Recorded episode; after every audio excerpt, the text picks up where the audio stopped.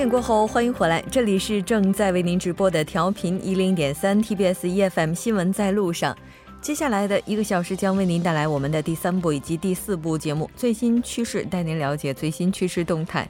新闻放大镜板块今天将针对美国即将打响全球贸易战这一主题，和邀请到的来自韩国外国语大学经营学院的肖树峰教授，以及前德勤会计事务所的杨帆经理进行讨论。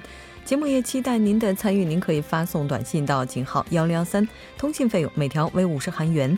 另外，您也可以在我们的官网或者是 SNS 上进行留言。简单介绍一下节目的收听方式：您可以打开收音机调频一零点三，也可以登录 TBS 官网三 w 点 tbs 点 c o 点 kr，点击 EFM 进行收听。除此之外，您也可以在 YouTube 上搜索 TBS EFM 收听 Live Streaming。在这里还要很抱歉的告诉您，目前我们的节目还不能使用 TBS APP 进行收听，给您带来的不便还请谅解。稍后是广告时间，广告过后为您带来今天的最新趋势，一目了然。以独特的视角发现最新流行动态，最新趋势一目了然。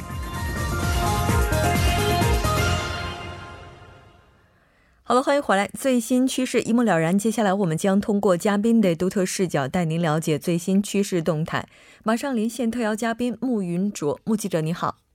喂，主播晚上好。很高兴和您一起来了解今天的最新趋势。今天您为大家带来的是什么呢？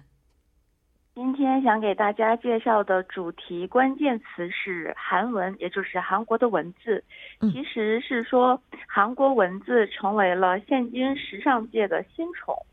在一些国际知名品牌今年的新品发布会上，可以看到好多印有韩语单词的名牌产品，或者是结合了韩国文化的时尚单品，呃，非常引人关注。嗯，那。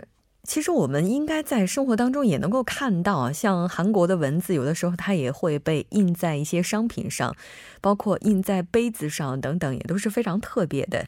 那今天的话，您主要为大家想要介绍的是哪方面呢？今天主要就是服装，呃，时尚界的名牌这一类。哦，时尚界的名牌这一类，有没有一些例子呢？呃，比如说。韩国济州岛的海女文化已经是在大约两年前就成功入选联合国教科文组织人类非物质文化遗产名录的。那么，海女文化在今年某品牌的发布会上就有所体现。呃，模特们在发布会上穿的鞋子就好像是缠在脚踝上的水草，还有模特们手上拿着的那些名牌包。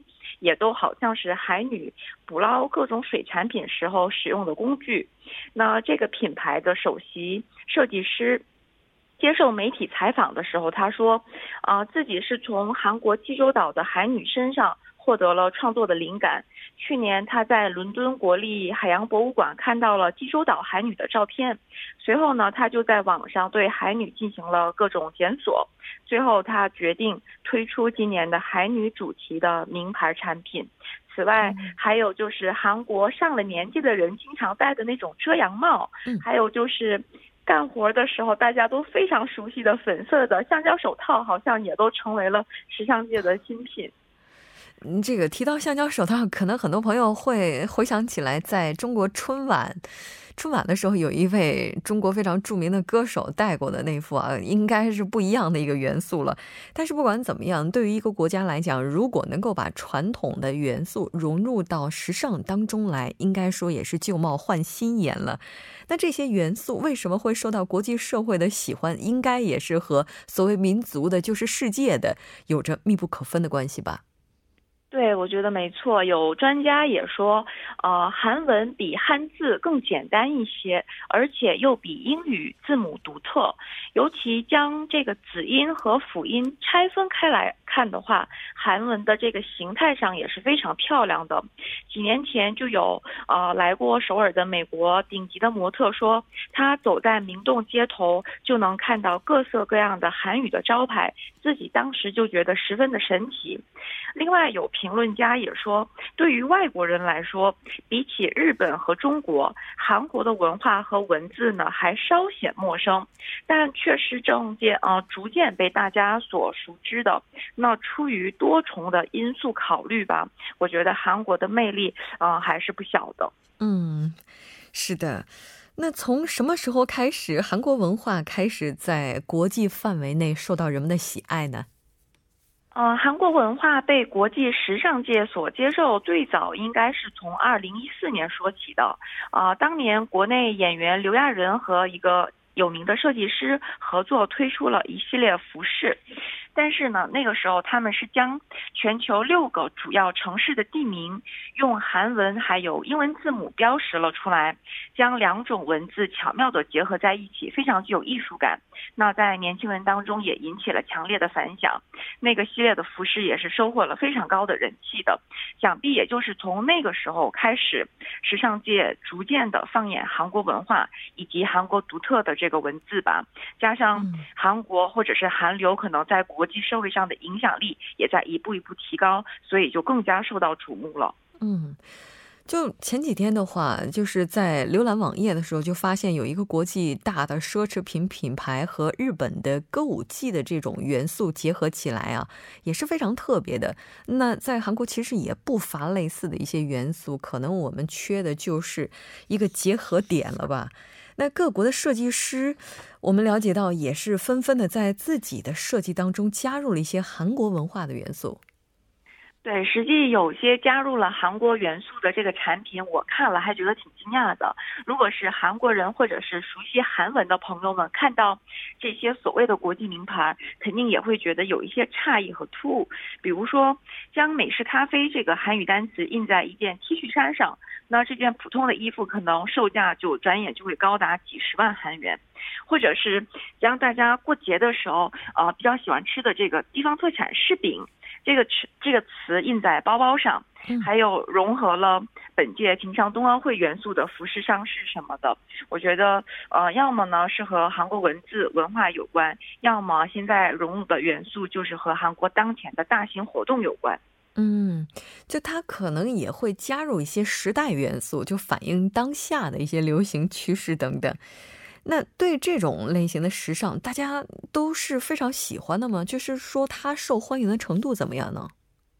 啊，大家并不是全都这么喜欢。人们对这种当下的趋势，大多持两种看法：一个是觉得哎很有意思，那毕竟能在国际名牌上看到本国的文字和文化元素；另外一个呢，就是觉得这类设计很荒唐、很可笑。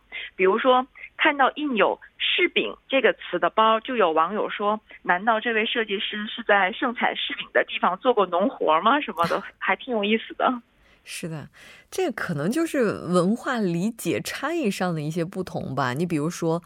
对于很多中国朋友来讲，如果看到一些流行的饰品上印有韩国的文字啊，或者等等，我们会觉得非常的酷。但可能对于韩国人来讲的话，他就会觉得，哎，这个是很普通的一件事情，或者他有可能会认为土。这感觉就有可能和我们看到在大街上有一些老外身穿印有汉字的 T 恤，如果他这个字是正常的，我们会觉得很酷；如果他这个字写的是非常奇怪的话，我们也会觉得他土是类似的。的一种感觉哈，那不知道目击者，您对于这样的一种流行有怎样的一些看法呢？虽然在我们熟悉韩文和韩国文化的人看来，像是印有一些稀奇古怪词语的产品，确实是有一些另类的。不过，我觉得设计师们毕竟都是对韩国文化感到有一些陌生的外国人嘛。那么，在他们的角度看来，或者是在外国消费者的角度看来，韩国和东方的文化。本来就比较神秘，再加上文字造型独特漂亮，那么将这个打造成时尚元素也是可以理解的。换一个角度想，这个可能也是宣传韩国文字和韩国语言的另外一个好机会。嗯嗯。那我们也希望所有的朋友们在看到自己熟悉的一些元素走到我们身边的时候，能够以一种更加包容的，或者说换一个视角去看待。那也许在我们的眼中，他们就不仅仅是我们所熟悉的，更会带上一层非常神秘的色彩。好的，非常感谢今天目击者带来的这一期连线，我们下期再见。好的，再见。稍后来关注一下这一时段的路况、交通以及天气信息。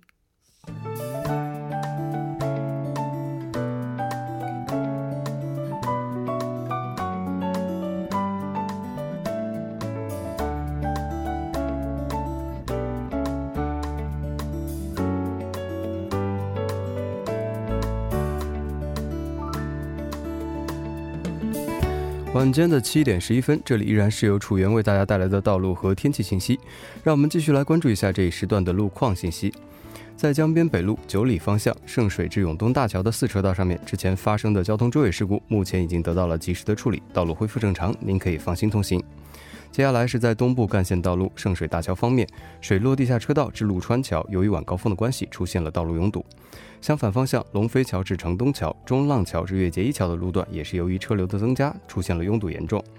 下一则路况在来自于京釜高速公路新吉方向，梁瑞草至良才的五车道上面，之前发生了交通追尾事故，目前事故已经得到了及时的处理，道路恢复正常。不过受事故余波的影响，该路段路况复杂，属于事故高发路段，还请各位车主朋友们参考以上信息，注意小心驾驶。好的，让我们来关注一下天气。明天低气压的影响逐渐减弱，受渤海湾附近高气压的影响，明天天气将会逐渐放晴。早间的气温将会维持在零度左右，不过由于昼夜温差较大，还请各位车主、听众朋友们注意适时增减衣物，小心感冒。冬奥会举办地平昌今天晚间至明天凌晨阴，最低气温零下一度。明天白天局部多云，最高气温七度。来关注一下首尔市的天气情况。今天晚间至明天凌晨局部多云，最低气温三度。明天白天晴，最高气温十一度。好的，以上就是这一时段的道路和天气信息，我们稍后再见。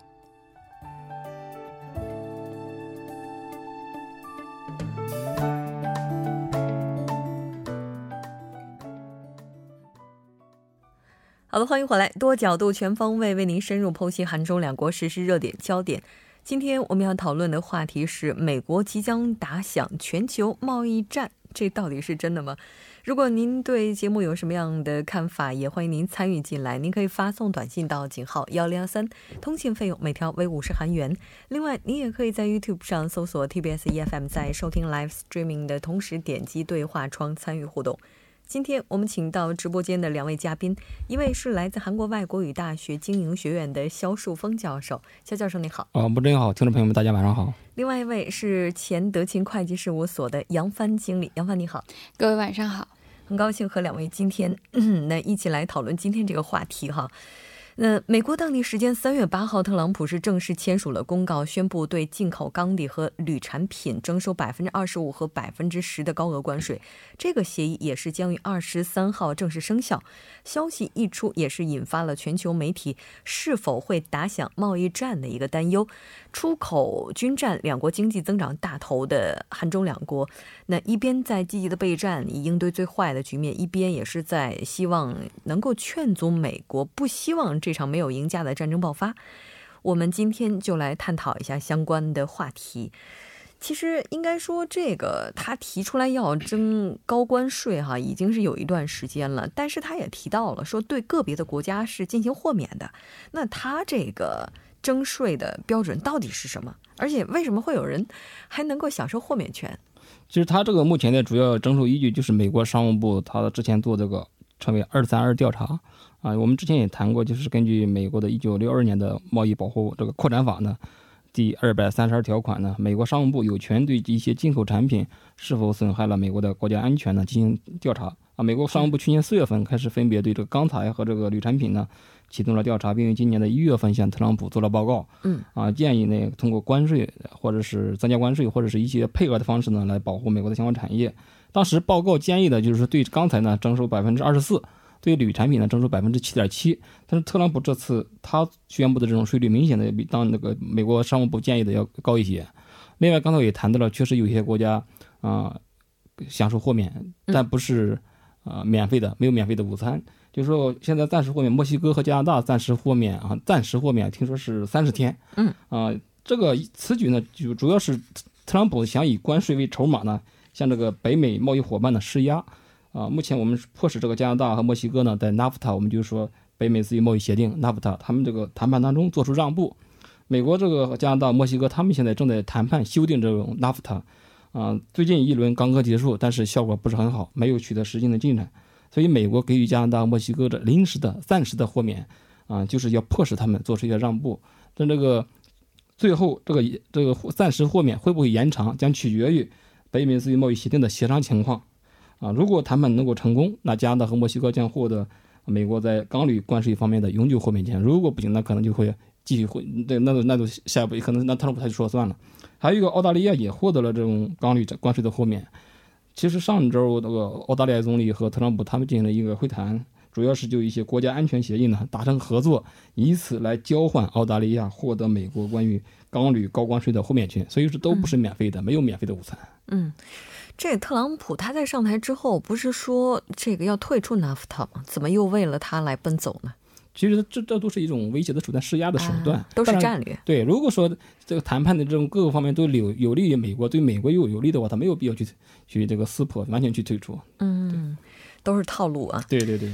这有一位不愿意透露姓名的官员说，任何伙伴都可以要求豁免。那如果这个盟国能够证明关税可能会损害其他国家的安全，是可以得到豁免的。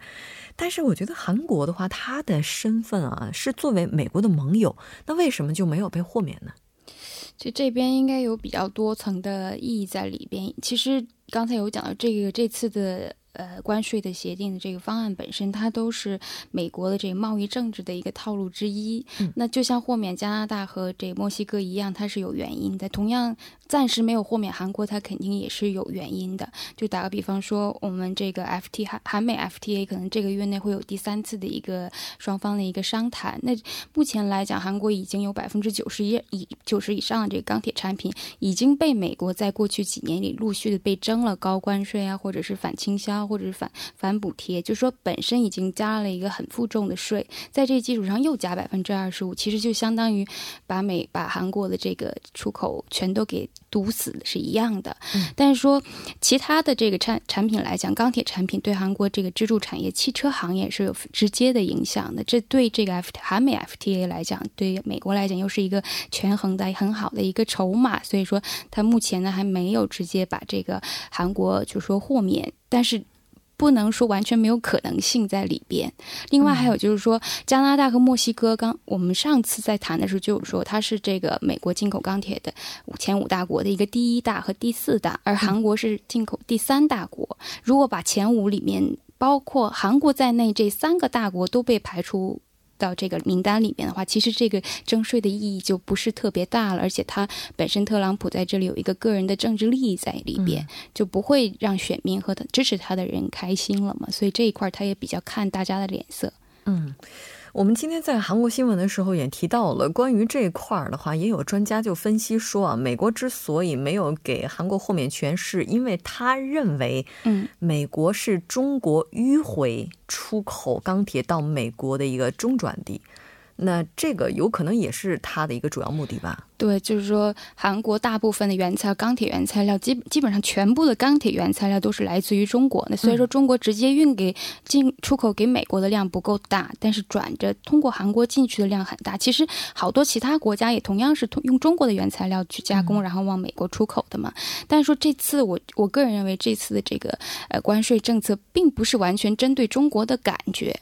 我因为对中国的影响，我个人认为不是特别大，所以说，呃，韩国的这个筹码，与其是中国，不如说是韩美之间的其他因素，使得它目前在名单里边。对，但是但是美国这次它征税有一个逻辑，就是说，哦，如果把一部分国家排除在外，就是获得豁免权，嗯，但是另外它还还会相应的提高这种征税的这种税率，嗯，也就是说它整体最后获得的利益不会不会不会改变。把这些国家排除了之后，对剩下的其他国家，它会提高相应的税率。它整体最后获得利益是不变的。我在最开始接触到这条消息的时候，就提到了说，特朗普他的这条政策并不是针对韩国，而是针对当时的加拿大等等这些国家。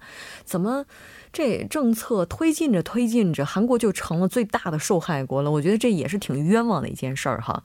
那包括这个政策出台之后，科恩也是因为跟他政治理理念不符合，那直接就辞职了。他这经济首席顾问都已经直接说不干了。嗯，包括国内的很多诺贝尔奖获得者也都说他这样做是得不偿失的。那得出这样一个结论，他的依据主要是什么呢？对美国，它现在对这个进口钢铝这个产品征收高关税呢，啊，可以说不利于自身的经济发展。单方面征收这个关税呢，对于美国的整体经济，啊，从整体上来看，有可能是一个负面的。当然呢，高关税显然对这个美国的钢钢材呀，以这个铝产品的制造制造业肯定是有利的，他们享受利益，但是并不利于那些运用运用钢材或者是这种铝产品的一些，比如说汽车，还有要航航天呀、航空这些领域，另外还有一些建筑行业。对这些需求，这这些产品的这个领域的可能是负面的，当然是负负面的。还有可能会提高这，比如汽车、啤酒、啤酒易拉罐，它也需要这种铝，所以可能提高这些产品的价格啊，直接增加这些产业厂商的负担压力。如果啊闹不好的话，可能会迫使这些公司裁员啊。它有一个分析数据说，每新关税每增加一个就业，就可能造成在其他领域超过五个以上的失业啊。也就是说，呃，迫使公司裁员。刚才我们说。铝钢铝这个两个行业可能会新增岗位呢三万多个，三万三千多个岗位，但是在其他领域将会减少接近十八万个，也就是说净这个失业会增加大约十四万五千多个岗位。也就是说，另外呢还有个普通消费者也可能会受害。刚才我们说了，他们家里这种这个易拉罐啤酒啊，还有一些软饮软饮呢这些东西，它可能价格会相应的提升，这会肯定是消费者是受害的。嗯，对，就是大家可能目前我们看到的这些数据，就是除了钢铁行业受益之外，其他的行业多多少少都会受到一些不利的影响。那既然是这样一个情况，而且国内的这些大腕经济学家都已经开始这个站出来说你这样做是不对的，他怎么就这么固执，一定要签呢？说明肯定有原因的，就是说，对特朗普个人来讲，这次这个不顾他党内党外以及经济和金融界的反对，仍然是执意签署了这个法案。其实本质上还是为了他个人的一个政治利益。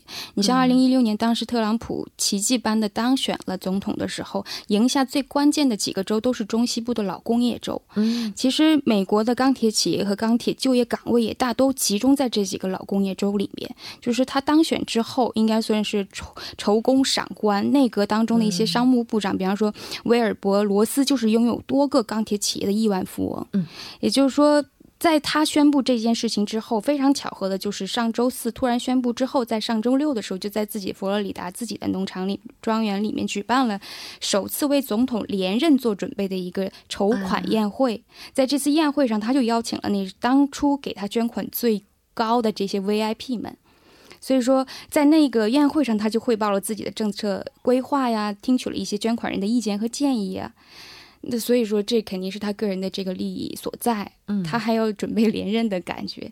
所以说，这应该不是一个感觉，他应该是希望自己能够连任的。对，已经宣布要。嗯，对。但是至于对这件事情对美国本身经济的影响，以及对它钢铁行业的这个增长来讲，是有限的。啊，因为这个，毕竟这个美国的钢铁行业的这个衰退，以及现在被保护了这么长时间都没有就是任何起色，已经是从一一九六零年开始就有的事情了，没有真正的用处所在。当然，短期内呢，关税肯定会保护钢铁行业，那钢铁行业之外的所有行业和个人，应该就是这次这次法案的一个买单的人了，就是背锅的人了。是的。嗯，我记得之前在节目当中也有一位政治学系的教授就提到过，说特朗普这个人他是商人，所以他非常清楚的知道自己应该为谁发声。嗯，就是如果你曾经有助于我，那么从等价交换的概念上来讲，我应该要予以你回报。可能这次钢铁行业啊，就是他的一次回报。那当然和他的中期选举也是直接挂钩的哈。对，这这个。这样知恩图报的这个风格和性格是好的，但是要取决于这个人的格局。嗯，我我们现在这个不能给他定一个特别大的型，要万一人家就只是走个过场，就说要改一圈要提一圈 但是哎，你看我努力了，但是不行，对，这也是有可能的。那具体来看的话，这一次关税政策调整可能会给全球经济带来的影响也是非常大的。对他目前特朗普的政策是一种单方面的，就是把美国国内的这种游戏规则强加给其他国家，这存在引发这种贸易战的风险。当然，我们都是嗯不希望的，损害这种全球经济和多边的贸易体制。贸易战一旦爆发，全球经济的目前的这种良性复苏的这种趋势将遭受严重的挫折，这是不可避免的。美国它华华盛顿有一个智库呢，叫布鲁金斯。啊学会呢，它有一个研究报告，就是说，如果全球爆发小型的贸易战，也就增加关税百分之十，嗯，那这样大多数经济体国内生产总值，也就 GDP 将减少百分之一到百分之四点五，那美国 GDP 也将损失百分之一点三。如果全球爆发严重的贸易战，我们就说就是增加关税百分之四十，那全球经济将重现上个世纪三十年代的大萧条。也就是说，这是非常可怕的。美国单方面以国内法公布说依据进行贸易保护，美国的贸易伙伴很可能会进行反击。如果各各个国家贸易战，这个贸易国呢都提高关税，或者增加一些啊其他的贸易壁垒，那这样的话对世界贸易组织，我就是 WTO 它现在框架下的这种全球贸易体制呢，可能会造成严重的破坏。这开了一个啊。坏的头，我们可以说啊，这对，所以 WTO 的干事就出面，就当然还是比较委婉的表达哈，这个成员国应当避免发生这种可能会触发全球贸易壁垒、增加这种风险。一旦我们走上了贸互贸易保护的道路的话，我们再也回不来了。嗯，但是他没有明指的是谁，大家都心知肚明。对 WTO 还有这个 IMF，他们这都已经提出严重的警告，就是明确的警告了，已经对。IMF 这些啊，这些我们这是我们是学家们，嗯，但是他是还是一意孤行呀。这已经不用点名批评了吧？只要提到贸易保护的话，它基本上已经成了一个代名词了。这我们知道，他自从提出来说要加关税，像韩国啊等等，这个已经开始说我们要走 WTO 的申诉程序。嗯，我们之前在节目当中也提到过，说一旦走这个程序的话。时间是非常漫长的，对对，而且最终这个结果出来了，能够维护本国权益的时候，可能这事儿就已经过了。所以，就有人说，这个特朗普这次的行径就无异于在贸易史上的一次倒行逆施，在开历史的倒车。但是他这个历史的倒车，他还打算开多久？咱们也可以看一下啊。我们来稍事休息半点过后，继续和两位嘉宾来讨论今天的话题。